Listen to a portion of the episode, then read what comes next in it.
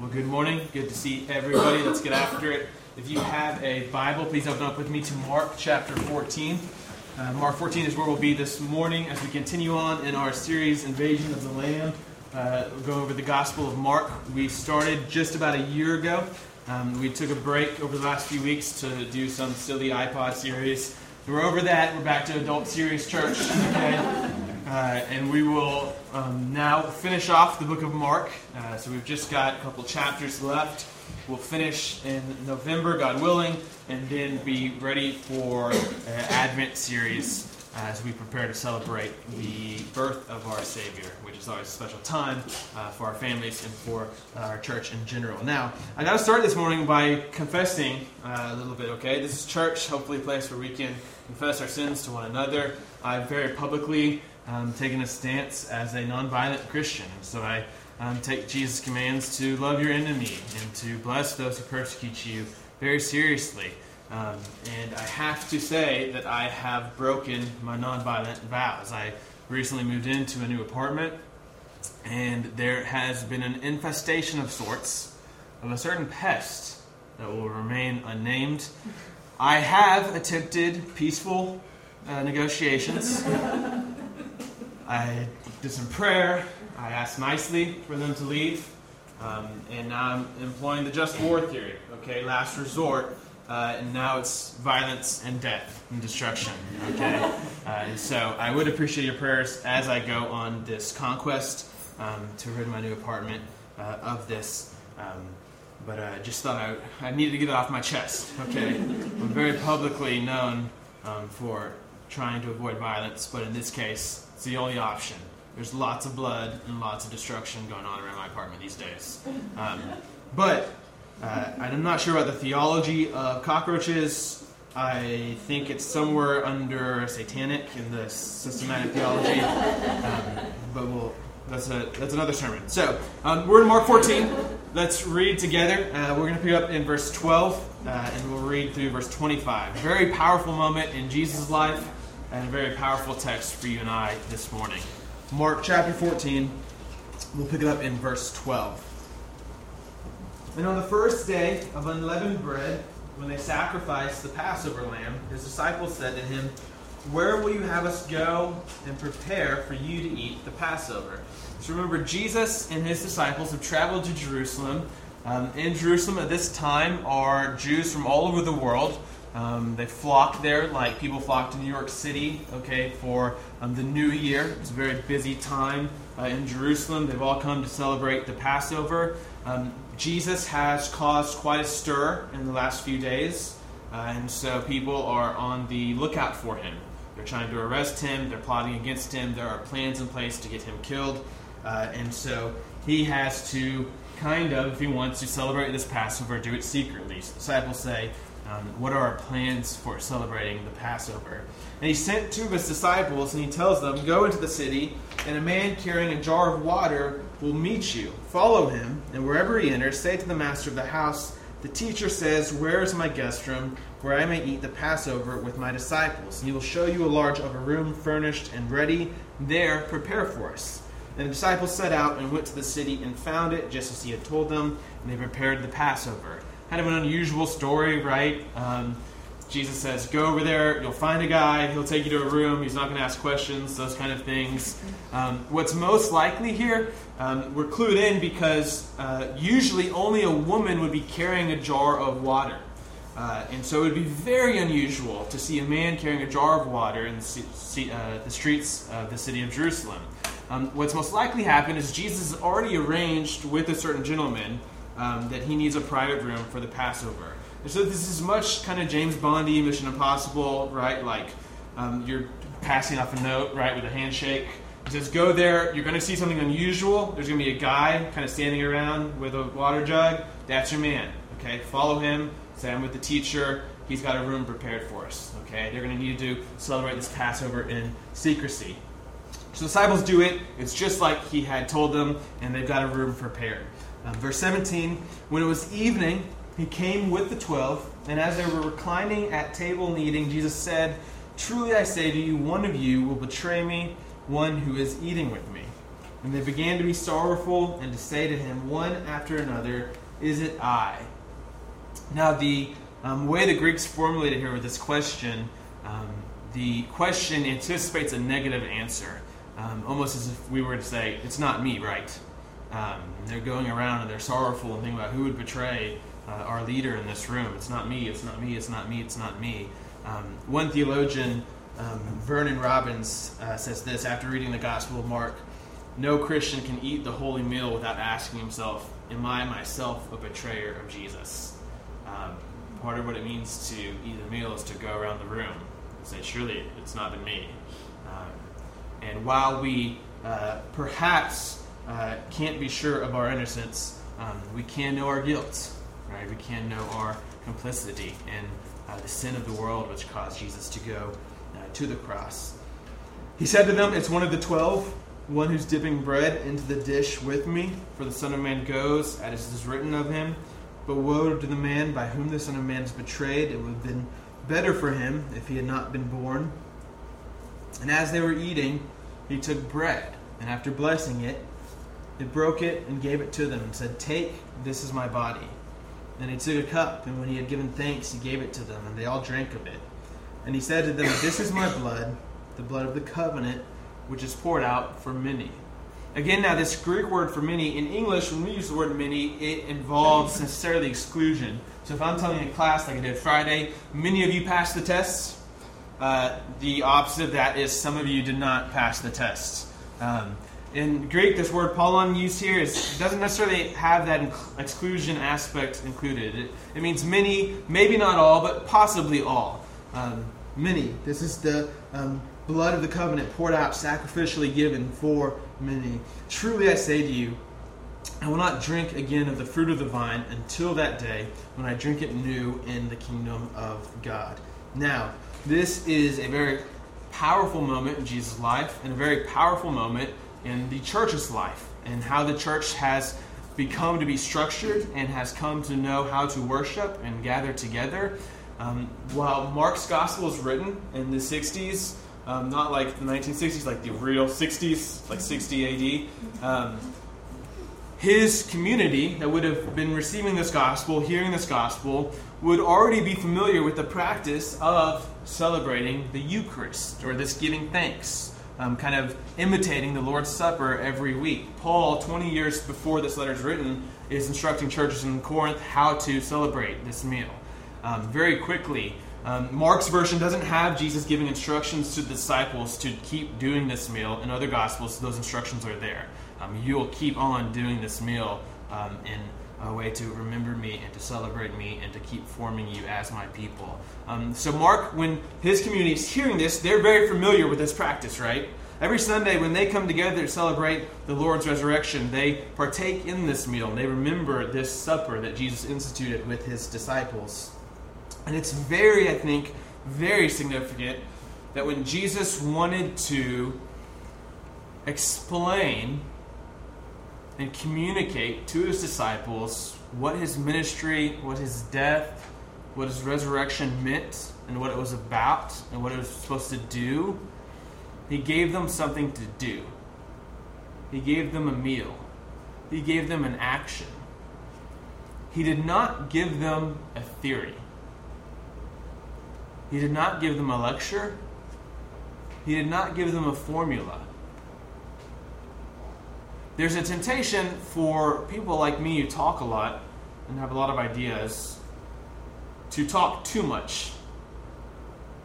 And so when we get to things like the Lord's Supper, there are debates that have raged on throughout the church about certain aspects of the supper that takes place here and then that's recreated every time the church meets, uh, things of that nature. And there's that tendency inside of me, right, to want to put my stamp on all of those questions and all of those debates. Um, but, but what I want to do this morning is not talk too much. I want to just talk about what's here in Mark.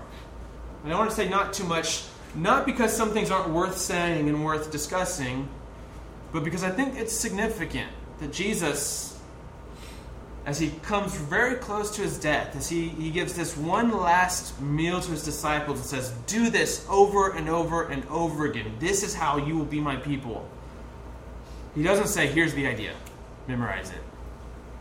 He doesn't say, here's the formula, here's the theory.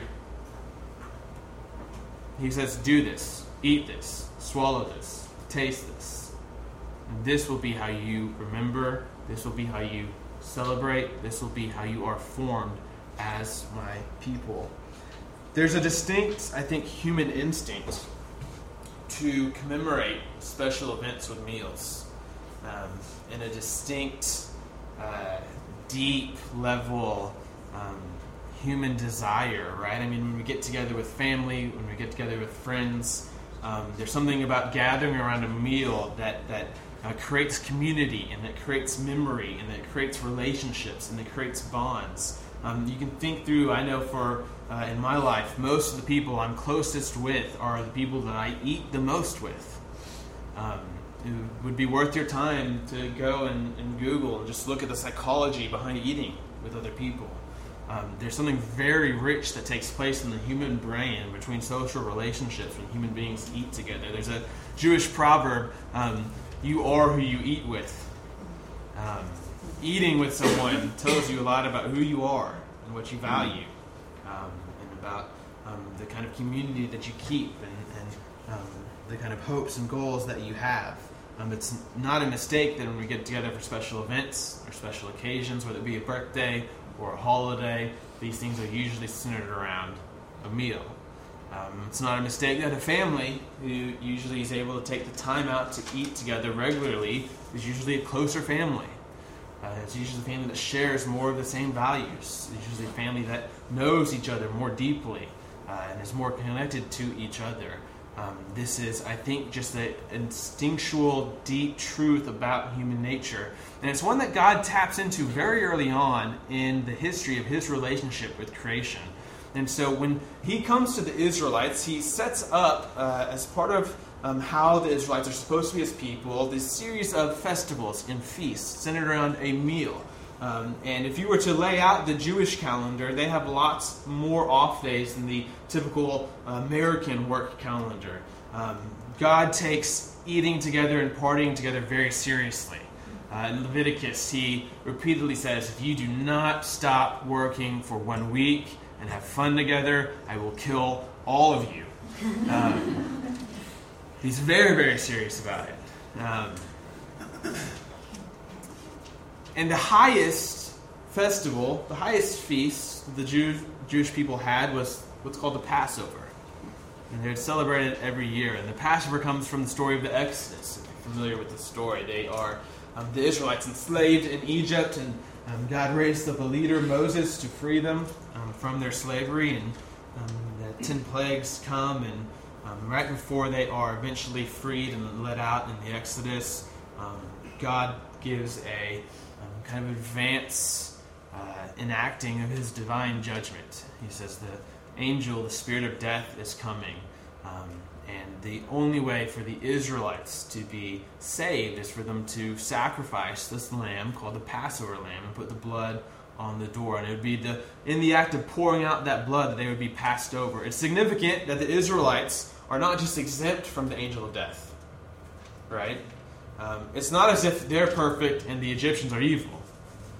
Um, no, they, they need some kind of substitutionary action, right? They need some blood poured out on their behalf for the angel of death to pass over them. And so they do so. Um, the Egyptian firstborn sons die. Um, they leave um, the uh, Egyptian slavery and are on their way to the promised land.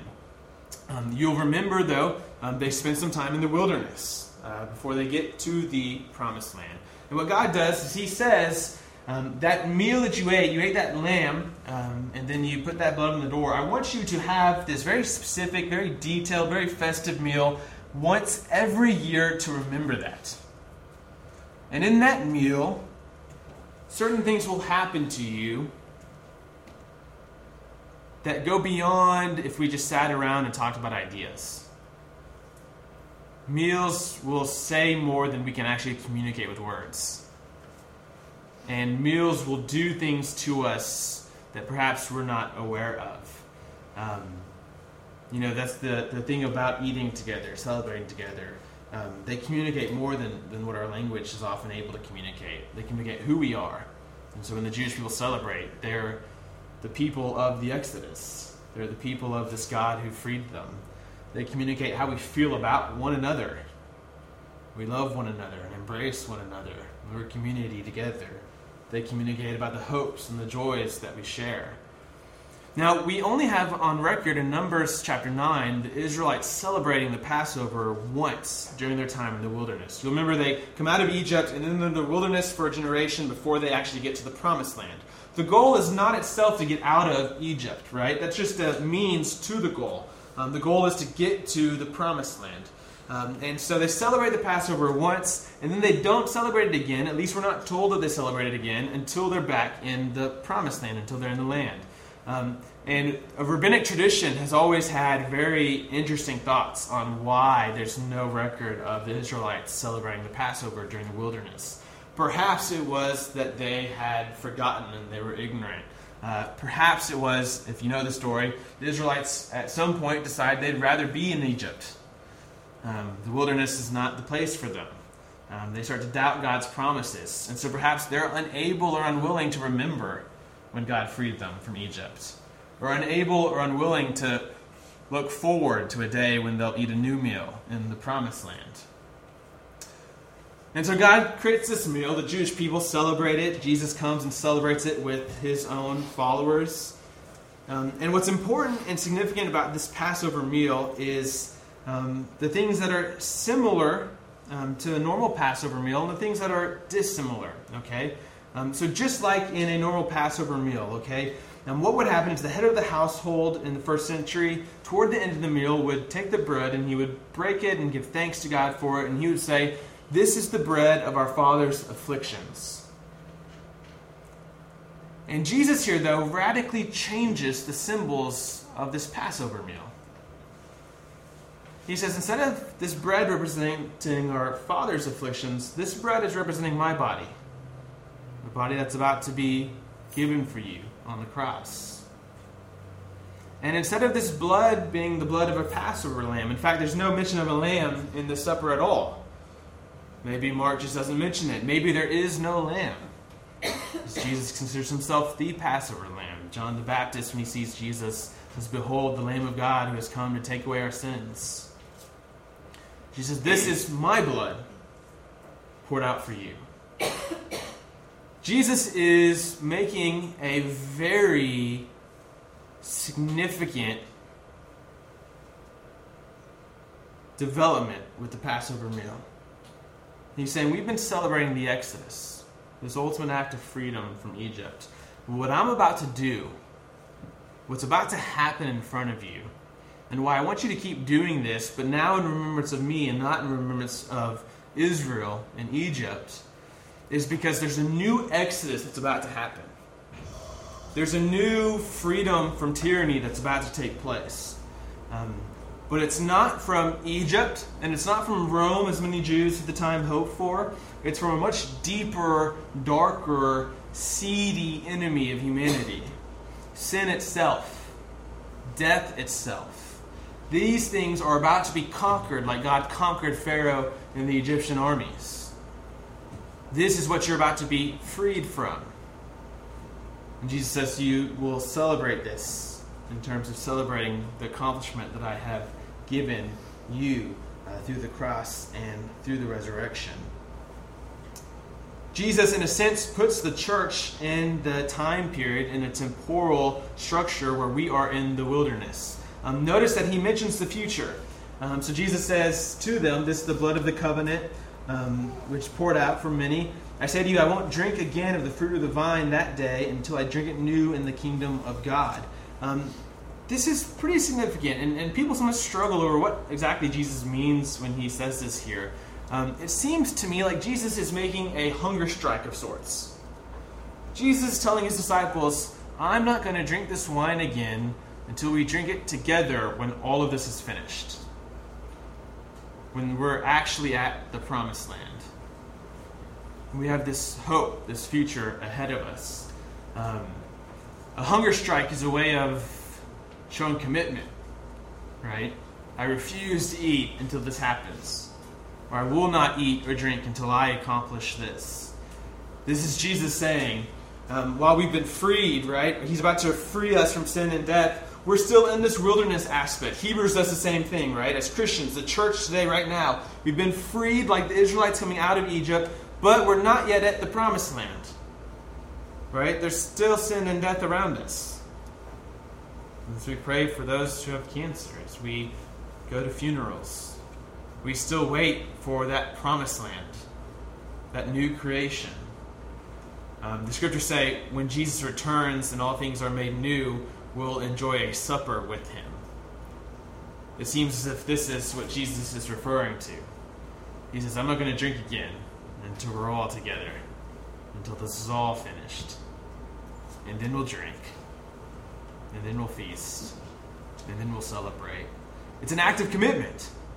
Jesus is um, committing to sobriety until he redeems all things um, with and for us.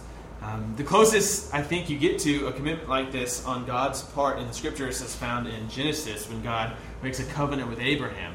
Uh, and he tells Abraham, I'm going to, through you and through your descendants, through Israel, I'm going to end up blessing the entire world. And then in Genesis 15, he cuts the covenant, he makes it official. Uh, and so, how you would do that in the ancient world is you'd cut animals in half and you'd walk between them. Uh, and the kind of symbolism of this would be that if I break my end of the promise, what happened to these animals is going to happen to me. Um, but if you read Genesis 15, Abraham's actually asleep, and God does it himself. It's a one way promise. Um, God basically is putting his own life on the line. He's saying, I promise on my life that no matter what happens, I will bless the world through Israel. And here we have another promise like that from Jesus. I'm not going to drink again until all of this is accomplished, until we're living in a new world with redemption fully here, and no sickness, and no death, and no pain. And so for now, the church is in the wilderness. And the church practices this meal every week as we get together. Um, and as we practice this meal, it should, I think, serve both of these purposes for us. Um, the meal as we come. Again, I, I think there's that tendency to try to over explain it with theories. Um, he didn't give us a theory, he didn't give us a formula. Said, eat, drink, taste it. How do you know you participate in Christ? Because you're swallowing it. It's becoming a part of you, it's nourishing you. Something you can do every week. We talked last, um, a few weeks ago when we did baptisms, about baptisms as a sacrament being a gift to us. Not necessarily a requirement um, that's meant to burden us, right, and bear us down. Um, I think communion as a sacrament is similar, right? It's not something you have to do, it's something you get to do. You get to swallow, you get to taste, you get to participate in this meal. And it should remind us to look backwards about Jesus' death on the cross. When through death, he paradoxically defeated death, freed us from sin. And it should remind us about a future day, a meal coming up not too long, when we'll be drinking not just with each other, but with Christ Himself in a new world, devoid of sin, and devoid of death, and devoid of pain, and devoid of tears. And just like meals communicate who we are, they communicate our hopes and our joys. Meals communicate how we feel about each other. For Paul, the pressing issue with communion is um, that communion should be a symbol of the unity of the church. When we come together, we're not only expressing our allegiance to Jesus and our worship towards what he's done on our behalf and what he will do on our behalf, we're also expressing our commitment to one another we eat this meal together because we are together, the community. Jesus says the blood that's being poured out is the blood of the covenant. He's referring to um, an Old Testament tradition where God had promised the Israelites to bring a new covenant about. And, and the basic content of this new covenant was a community was going to be formed who had transformed hearts, who were able to obey and follow in a deeper way than human beings had ever been able to obey and follow God before. Um, So often we get caught up in theories about what Jesus' death did metaphysically, right, in God's mind in our minds, in terms of sin and accounts and whatnot, and those kind of things. But one thing we can say historically, what did Jesus' death accomplish? What did his resurrection accomplish? It created a community.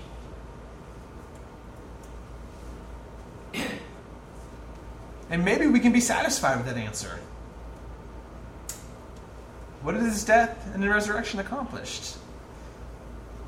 Well, it created a community of people who were committed to following him, to trying to practice his commandments and love God and love others, to follow the ways of peace and mercy and justice, to take care of one another, in so doing, being a city on a hill, the rest of the world to look at how we live among each other and glorify God and give praise to Him. Jesus says this this blood that's being poured out, this death that's going to be accomplished, it, it's going to enact this new promise, this new community of people who will come together not only to remember what I've done, not only to anticipate what is to come, but also to live together in faithfulness as we follow after Jesus. And so, with that, I have no more to say. I have nothing else to explain. I have no theories for you. Have no explanations for you. Um, but I can invite you to the table. And I can say, come. Come and taste. Come and swallow. Come and enjoy this meal. Come and remember what Jesus has done for us. Come and, and long for that day when we eat this meal with Jesus himself, when all things are made new and come and remember who we are as a community committed to following Christ and loving each other faithfully. Would you pray with me?